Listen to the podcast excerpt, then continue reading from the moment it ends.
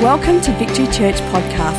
At Victory, we are committed to connecting people to God, His church, and their purpose. For more information, visit victorychurch.net.au. Now prepare your heart to hear a word from God today. Well, good evening. It is an amazing honor to be with you for the very first time. Jedediah told me much about this house, and a huge thank you to Pastor Tony and Kath for the honor to get to know you tonight and to spend time absolutely loving the worship experience, loving the, uh, the ability to be back. And you just saw a video about One Nation One Day, which will happen this July. As you may know, the vision of One Nation One Day is to unite the global church for the salvation and transformation of nations. If we were to be honest and look at church history over the last 2,000 years, I think we'd have to say for 2,000 years, in so many ways, the body of Christ has been dividing. Every year, every 10 years, every 20 years, there's a new denomination, a new faction, a new segment to the body of Christ. And the world has yet to see the power of a united church. Wouldn't it be amazing if instead of dividing, we come together for our core purpose to bring salvation and transformation to nations? One of the things we've been saying as a ministry is that we've not just stepped into a new season, but we've actually stepped into a new era. A season, of course, is a glimpse of something we've seen before. You're coming into fall. You know, here in Adelaide, the temperatures will begin to drop. You know what happens in the fall because you've experienced it before. But we believe we've not just entered into a new season, we've actually entered into a new era. And in this era, God is moving on His church and through His church as never before in human history. And so we're expecting such amazing things. We're declaring that we've stepped into the best decade in ministry history since the, be- the death, burial, and resurrection of Jesus Christ and the start of the early church. How many people think it's possible? The best decade in ministry history is upon us right now. And the vision of One Nation One Day is to give Jesus the glory of entire nations. I want you to think about that. When when Jesus was fasting in the wilderness and Satan tempted Jesus, what did he say? He took him up to a high point and he said, Look at the nations. All these nations and the glory and splendor that is in them I will give to you if you worship me. Why was that an authentic temptation for Christ? Because Jesus actually came for the glory of nations. And we believe that each nation, each nation has a unique glory that only it can give Christ. And our dream this summer is to give Jesus the glory of the entire nation of Nicaragua that only Nicaragua can give Jesus. And our heart is uh, to see a fulfillment of Isaiah chapter 66, verse 8, where the ancient prophet asked the question Can a nation be saved in a day? And we want to answer that with a big yes. How many people think that's a good idea? So we're so, so excited about what God is doing. We'd love you to be a part of the vision at some point and come give Jesus a nation with us. But it's an amazing honor to be back in Australia. I have amazing respect for the church of Australia. The Church of Australia is, is raised the bar for the body of Christ across the globe. I think no one worships like you. Uh, Australia has an excellence in church like few nations in the world. And uh, we're just honored to be here and serve the body of Christ here. I'm so pumped my wife Lindsay's here and gets to experience it. And I got to tell you, Adelaide has got an unbelievable culture, food, beach. I'm loving this city. And we're actually just extending our trip this week, enjoying it. I said it this morning. I think Adelaide just may be my favorite city in the nation of Australia. And I'm not just saying it, it is awesome. I completely love it. So it's a privilege and a thrill to be here. Well, everybody knows the best looking people on the face of the earth are down under. So quickly, would you turn to your neighbor and say this with me? Say, if it wasn't for you, I'd be the best looking person in church tonight. And turn to your neighbor on the other side, saying, if it wasn't for you, I'd be the best dressed person in church tonight. Unbelievable style here in Adelaide the only promise I, I have left to keep is that I'll bring my boys here eventually. I have two boys, Mason and Jude. They're two and five years old. I've got a picture of them here for you to see. Hopefully, you'll be able to meet them one day. If you do, it will be the highlight of your year, arguably your entire life. But uh, see, I told you, they're just absolutely amazing. So we want to come bring them and let them come experience Oz. We think that would be awesome. Did anyone come hungry for God's word tonight? We're going to begin in Joshua chapter 1, verse 1. Joshua chapter 1, verse 1 familiar section of the Bible, Joshua chapter 1, verse 1, it reads After the death of Moses, the servant of the Lord, the Lord said to Joshua, son of Nun, Moses' aide, Moses, my servant, is dead. Now then, you and all these people get ready to cross the Jordan into the land I'm about to give them to the Israelites. I will give you every place where you set your foot, as I promised Moses. No one will be able to stand against you all the days of your life. As I was with Moses, so I will be with you. I will never leave you nor forsake you. Let's pray. Father, in Jesus' name, we thank you that eye has never seen, ear has never heard, it's never even entered the heart of humanity what you have prepared for us who love you. And Lord, we posture our hearts to encounter you today. Father, we thank you that you didn't come to make bad people good, you came to make dead people alive. And I thank you that as your word is proclaimed tonight, you are calling to life your eternal purposes over each and every person in the building. Father, we approach your word with humility, reverence, and great expectation in our heart. May we be never the same. In Jesus' name. And everybody said, Amen. Amen as you read your Bible and as you study the New Testament, one of the most important things to remember is that most of the events of the Old Testament were strategically included by God to be types and pictures, even foreshadowings of what would ultimately be fulfilled in Christ. Probably the most dramatic moment of the entire Old Testament is the Exodus, when God raises up a man named Moses to go to Pharaoh, the king of Egypt, and deliver the people of God after 400 years of slavery to the nation of Egypt.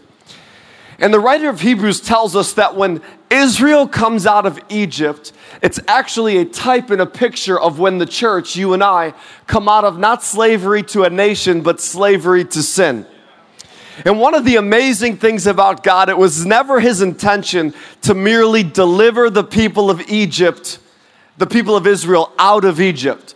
He always had intended that they not just be delivered out of Egypt, but that they also enter into a place of promise. And one of the truths that we need to capture tonight is God doesn't merely want to deliver us from sin. That's actually just step one, he actually wants to move us into promise.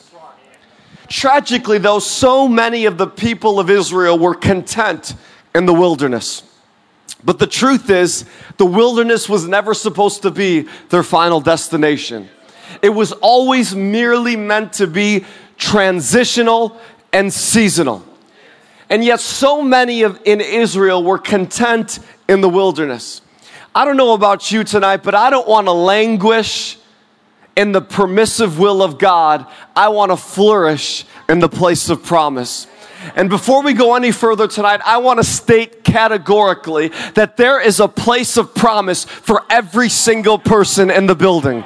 And that place of promise is a place of flourishing. That place of promise is a place of blessing. That place of promise is a place, place of fruitfulness. And that place of promise is a place where heaven has commanded its blessing. And that place of promise actually exists for every single person in the room tonight. Now, notice what he tells Joshua. He says, Joshua, wherever you set your feet will be land that I give you. And the truth is, the place of promise for your life is one of God's greatest gifts to you. Like a loving parent on Christmas morning, anxious to see the expression on their child's face as they unwrap the gift, so it is with your place of promise. God actually waits in expectation, anxious for the moment that you and I get to uncover what He's prepared for us before the foundations of the world. In fact, I believe with all of my heart that God is so excited for the moment when you and I get to truly see the place of promise, the divine place of promise that He's prepared for you and for me. The obvious question becomes, though, how do I step into promise? How do I get where I'm going? How do I get to the place that heaven has prepared? I want to share six truths with you tonight, and I want you to hide them in your heart. I believe with all of my heart, if you will do these things, you will find yourself in the center of God's best. Number one, have eyes that see a little girl was able to go on a cruise ship for the very first time, and she was so excited because she'd never been out on the water. And as the boat left the port and went off into the sea, she immediately ran to the edge of the boat. She struggled to get her head above the ledge, and her father could see that she was struggling, so he reached down to where she was, put her on his shoulders, and suddenly her eyes grew really big, and she said, Dad, I can see further than my eyes can look. That little girl's statement captures the essence of what it means to have spiritual sight. Because when you have spiritual sight, you can actually see in the spirit further than your physical eyes can look. Eyes that look are common, eyes that see are rare. I think about the moment where Moses calls the spies together and he says, Go to promise, go and observe, and come back and bring me a report. You know the story. Ten of the spies came back and they said, Lord, or they said, Moses, I don't know if you're aware, but, but there's walls, there's giants. And they went through all of the challenges and the barriers. But Joshua and Caleb come back and they said, I know they see giants, but that's all we can see is grapes. That's all we can see is potential. In fact, we can imagine living there. We can see our children's children in this place. We see the beauty, we see what's possible. See, most people have eyes that look, they're only able to see as far as they can see with their natural eyes, but in order to enter into promise, you actually have to have the precious gift of spiritual sight. Do you know what is God's will for you? That you wake up in the morning with crystal clear clarity on exactly what He's prepared for you before the foundations of the earth. He wants you to wake up in the morning with a vision burning in your heart that He gives you as you press into Him. In fact, if you go through this Christian life without the precious gift of vision, it's an injustice. It's an injustice to follow Jesus and not have crystal clear clarity on what He's designed for you. The Bible says, do not be ignorant of the will of God. That means God wants us to know His will. That means His will should be known by you and I. Eyes that look are common, eyes that see are rare. It's impossible to enter into promise without that precious gift of spiritual sight. As we're beginning another year, 2017, maybe one of the most significant things we could do is if we lost spiritual sight, is to go back to the prayer closet and say, Lord, open up my eyes. Cause me to be able to see when my physical eyes are closed. It's an injustice, and it's impossible to enter into promise without eyes that see. How do we get where we're going? Number two, place your feet in the place of promise. I love what he tells Joshua. He says, Joshua, everywhere you place your feet, you will be on land that I give you. About seven years ago, the Holy Spirit spoke to my wife and I and said, that, that he, he began to speak to our hearts that the city we were living in would not be our permanent destination, but that he was going to move us to a city of influence. And not only that, one of the most significant parts of our call was going to be to raise up a, a college, to raise up leaders and, and send out people all over the world, and that we would attract young people from across the world and we would reproduce ourselves in that place. Well, for seven years, we carried that word in our hearts. And at the beginning of last year, we began to feel like the time was coming to lean into it. And so we began to We knew we would be in the west part of the United States. We knew we would be in, in California. We just didn't know specifically where. And I'll never forget, we, we identified a piece of commercial real estate. And I started to call all these commercial realtors in the region, and nobody would return our phone call. Finally, we found a commercial realtor that didn't require proof of funds. Amen. And, and I'll never forget walking into this building with Lindsay on paper, no missions organization should have this building. It was completely disruptive. And it was in a place that missions organizations shouldn't typically be. But in so many ways, that's exactly why I wanted to be there. Because missions organizations shouldn't do 18 stadium events in the same moment. Missions organizations often don't meet with presidents. We often don't rent 747 airplanes and charter them multiple times. So I said, that's actually exactly where we want to be. We stepped into this building in beautiful coastal Southern California and could see the water from this place in this disruptive environment. And Lindsay looks at me and says, I can't actually imagine a better place. I said, Lindsay, even though this building was built in 1990, I feel like it was literally built for us. The only problem is we actually had zero logical pathways to acquiring the building. As we stepped into it, I said, Lindsay, I can't even imagine how we can get from where we are to, to taking um, possession of this place. But how many people know something happens when the people of God place their feet in the place of promise? And I'll never forget walking this building in April of last year with literally zero path to acquiring it. But you know, in November of last year, we closed on the building, and this August, we'll open the Missions.me College in beautiful Southern California, and we'll begin to move forward in that vision. Where is it and what is it God is calling you to? Young people, maybe it's a college you need to get into. Why don't you go stand in that university campus? Business owner, maybe God's call, been seeding your heart for a while to expand into a new territory, why don't you get into your car and begin to drive through that region? Why don't you walk it when it feels impossible? Walk it when there's literally no path to it. Walk it when it looks and seems completely crazy. Because something happens when the people of God place their feet in the place of promise. Maybe it's a ministry you're called to birth or, or, a nation you feel God's called you to. As you begin to place your feet in that place, something begins to happen in the spirit. How do we get where we're going? Number three, cultivate contagious passion. Psalm 37 4 says, Delight yourself in God, and He will give you the desires of your heart. For so many years, I saw that verse verses that God would satisfy the desires of your heart. But one of the things I began to learn is that God not only satisfies the desires of your heart, but He actually puts the desires there to begin with. And as we delight ourselves in God, God actually begins to plant desires in our heart Himself.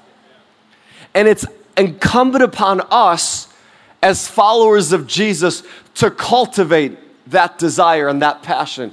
Rather than suppress spiritual desire when God Himself plants it in our hearts, we actually have to cultivate it. Because at the end of the day, it is impossible to enter into promise without passion. Passion is absolutely essential because it takes passion to release faith. It takes passion to acquire wisdom. It takes passion to intercede. It takes passion to deal with difficult people. It takes passion to overcome obstacles. And more than anything else, it takes passion to endure the discomfort of change. Because if there's anything that's true, is that the diff- there's, there's this thing standing between where you are today and where God is taking you, and that thing is called process. God often will never automatically bring us into promise. Instead, He gives us a glimpse of where we're going, and then we walk through this transitional season called process. And I used to think that the purpose of the process was the promise. But I've come to learn the purpose of the process is not the promise because we already read in the text, it's what He's already given us. The gifts and call are without repentance. Your promise has already been written in a book, it's already been predetermined before the foundations of the earth. The purpose of the process is not the promise. The process, the, the promise is done in the spirit. The purpose of the process is change. For us to get where we're going, two things need to change. Number one, we need to change. God says, This version of you is not going to work for where I'm taking you. I'm the potter, you're the clay. I'm to continue to mold you and to shape you. There's some rough edges I still need to work out. There's some cracks I still need to fortify. And this version of you is not to work for where you're going. So I'm to keep you in process. The second thing that begins to change is externally. Circumstances begin to shift. As we begin to lean into process, all of a sudden the, the ground begins to shift beneath our feet. And if we're not careful, we'll become resistant to the change that God Himself is bringing. As we begin to lean into process, often everything begins to move. Grace begins to move. Favor begins to shift. Resource begins to, to go in different directions. People exit our lives. New people enter our lives. And if we're not cultivating passion, we'll never endure the discomfort of change. It takes passion to get where we're going. And who wants to live this life without passion anyway? What an injustice to live the Christian life without a burning passion fueling our soul every single day. How do you get where you're going? Number four, you have to advance courageously. Somebody say courageously. David Livingstone, the famous missionary, wrote, I'm ready to go anywhere. I'm prepared to go anywhere, provided it be forward. One of the things I love about God is He's never leaving us where we are, He's always moving us to the next place. The Bible says the path of the righteous is like the dawning day, shining ever brighter. That means where God is bringing us into is always greater than where we've been. And God says, I want to advance you. I want to move you forward. I want you to step into what you've never stepped into before. The only thing is, the, the single thing that always accompanying accompanies advancement is trouble. I used to think if there was trouble, God must not be in it. But what I've, what I've come to learn is if there isn't trouble, God's probably not in it. It's amazing what he tells Joshua. He says, Joshua, I'm giving you the land.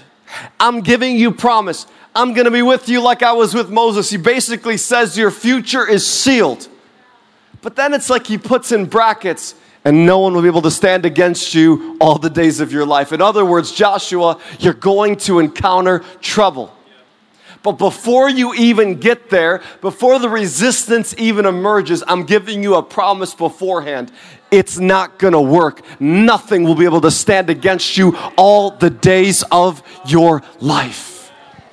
He says, Joshua, I'm not, I'm not saying weapons aren't going to be formed. I'm just saying they're not going to prosper.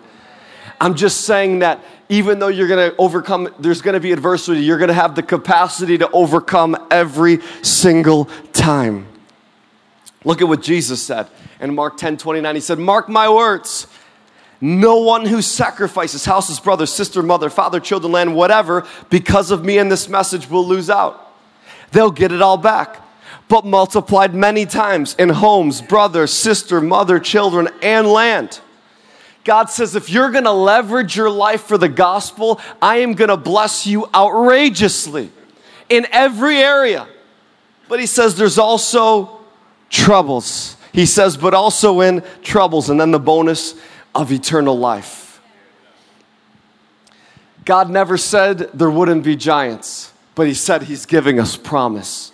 And before we even step into it, He gives us something to anchor our hearts in. He says, Nothing will be able to stand against you all the days of your life.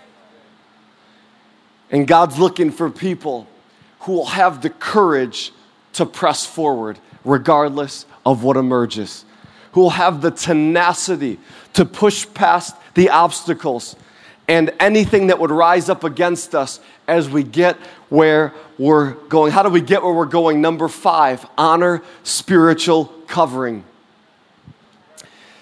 Seven years ago, when the Holy Spirit spoke to Lindsay and I that the time was going to come where we would relocate our permanent headquarters and we would uh, birth this ministry college. About six months later, we had an invitation to relocate.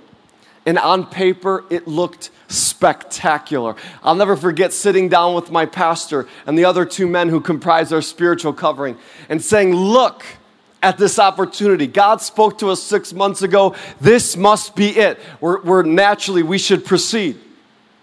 And all three of those men looked at us and said, The timing's off. You can't do this. And we had learned that God Himself created the office of the pastor. One of the worst things you could do as God begins to speak to your heart about your future is sit with your spiritual covering and said, FYI, I'm going to be doing this. We just wanted you in the loop, but here's what we're going to do. The best thing we can do is say, This is what I'm feeling. Would you pray with us as we journey through this together?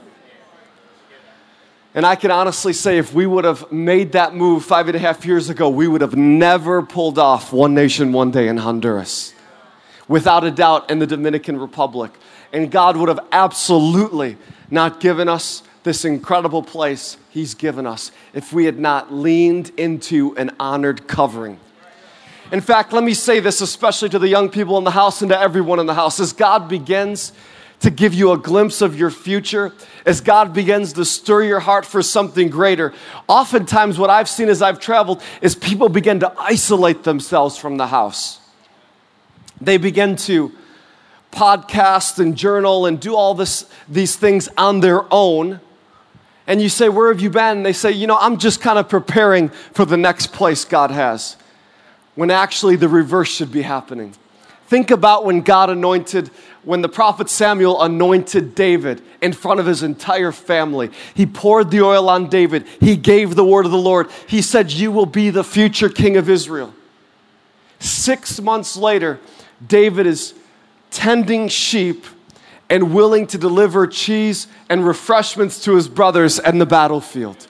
Six months later, he's still hidden in the house. And when God begins to give you a glimpse of your future, one of the most significant things you could do is hide yourself in the house. Is come under covering with greater alignment than you ever had before. Is to serve pastoral leadership, to serve the authority of the house in the most significant way you can, and actually keep your ear to the chest of the leaders around you, because that's the place where you'll receive the blessing of God. How do we get where we're going? Number five, honor spiritual covering. And number six, pray the doors wide open. We can never underestimate the necessity of intercession. I think sometimes we use the phrase, God is in control, and it's almost a, a cop out in a way. When people say God is in control, I respond, in control of what? Now, we know He's ultimately in control of all things. We know that we've read the back of the book, we know how the story ends. But on a daily basis, on a moment by moment basis, I think if we were to be intellectually honest tonight, we can't say that God's in control of every single thing that's taking place because the Bible says He wills that none should perish. But how many people know every day people are perishing? Jesus said to the people of Israel, I would have gathered you like a hen her chicks. I would, but you wouldn't. I would, but you wouldn't. And that tells me that the perfect will of God isn't necessarily always accomplished. So Jesus gave us a mechanism. He said, when you stand before, when you stand between heaven and earth and you pray, you say, Our Father in heaven, holy is your name, your kingdom come, your will be done on this earth as it is in heaven. Prayer actually brings the will of God from heaven to earth. And we can never underestimate what happens as we pray. without any doubt, as we begin to move towards promise, we actually come up against walls, barriers. We do everything we know to do. We seek out all the wisdom we can. We work until we can't work anymore. We strategize until we can't strategize anymore. But there comes a moment when the only thing that will break the whole thing open is prayer. I'll never forgive the first One Nation one day we were, God had put in my heart that we could capture the attention of a nation. And I told our staff in Honduras, I said, the only way we're going to be able to do this is if we have a meeting with the president. Well, three months they worked to arrange the meeting. They came back, they said, Dominic, we're sorry. The president of the Congress will see you, but we can't get a meeting with the president. I said, if we're going to pull this off, it has to be a meeting with the president. They said, well, we've done all we can do. And so we began to pray. We cried out to God.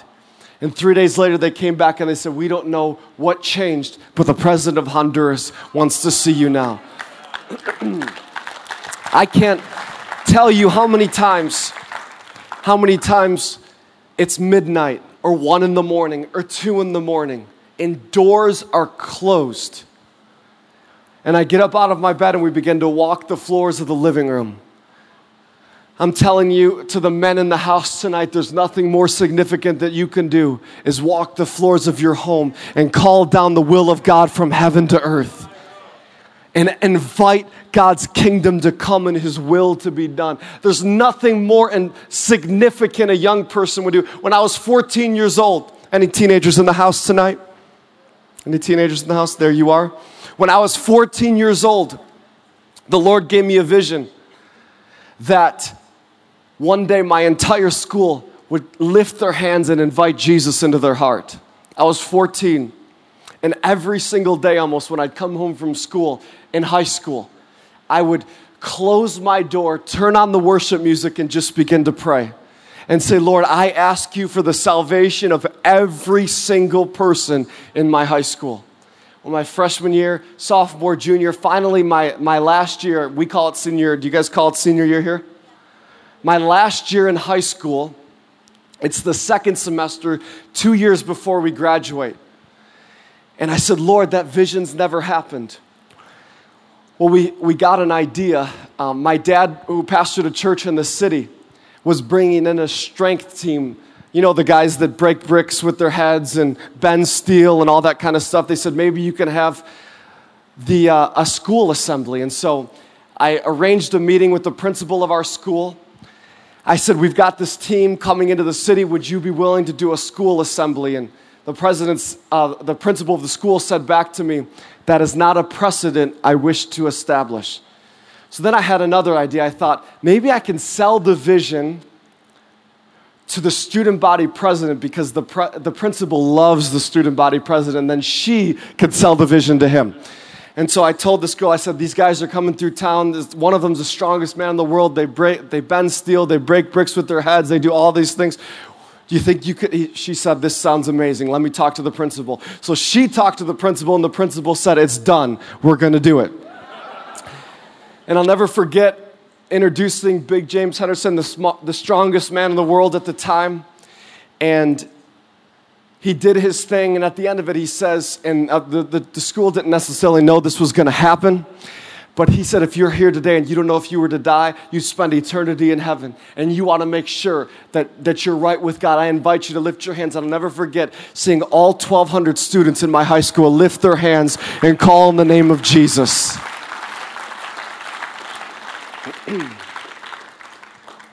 we can never underestimate the power of intercession when a man learns how to stand before heaven and call the will of God from heaven to earth, things begin to change. Things begin to shift forever. And I want to say that this is the most significant time in human history. As we've entered into the best decade of ministry history, we've been declaring as a ministry. Jesus didn't just give us the Great Commission so that the body of Christ would grow. If that were the case, Jesus would have said, Go into all the world and add converts. Or he would have said, Go into all the world and do great altar calls. If, the, the purpose of the Great Commission was so that the body of Christ would grow. But we believe that Jesus gave us the Great Commission so that the body of Christ would lead because he said, Go into all the world and make disciples of nations.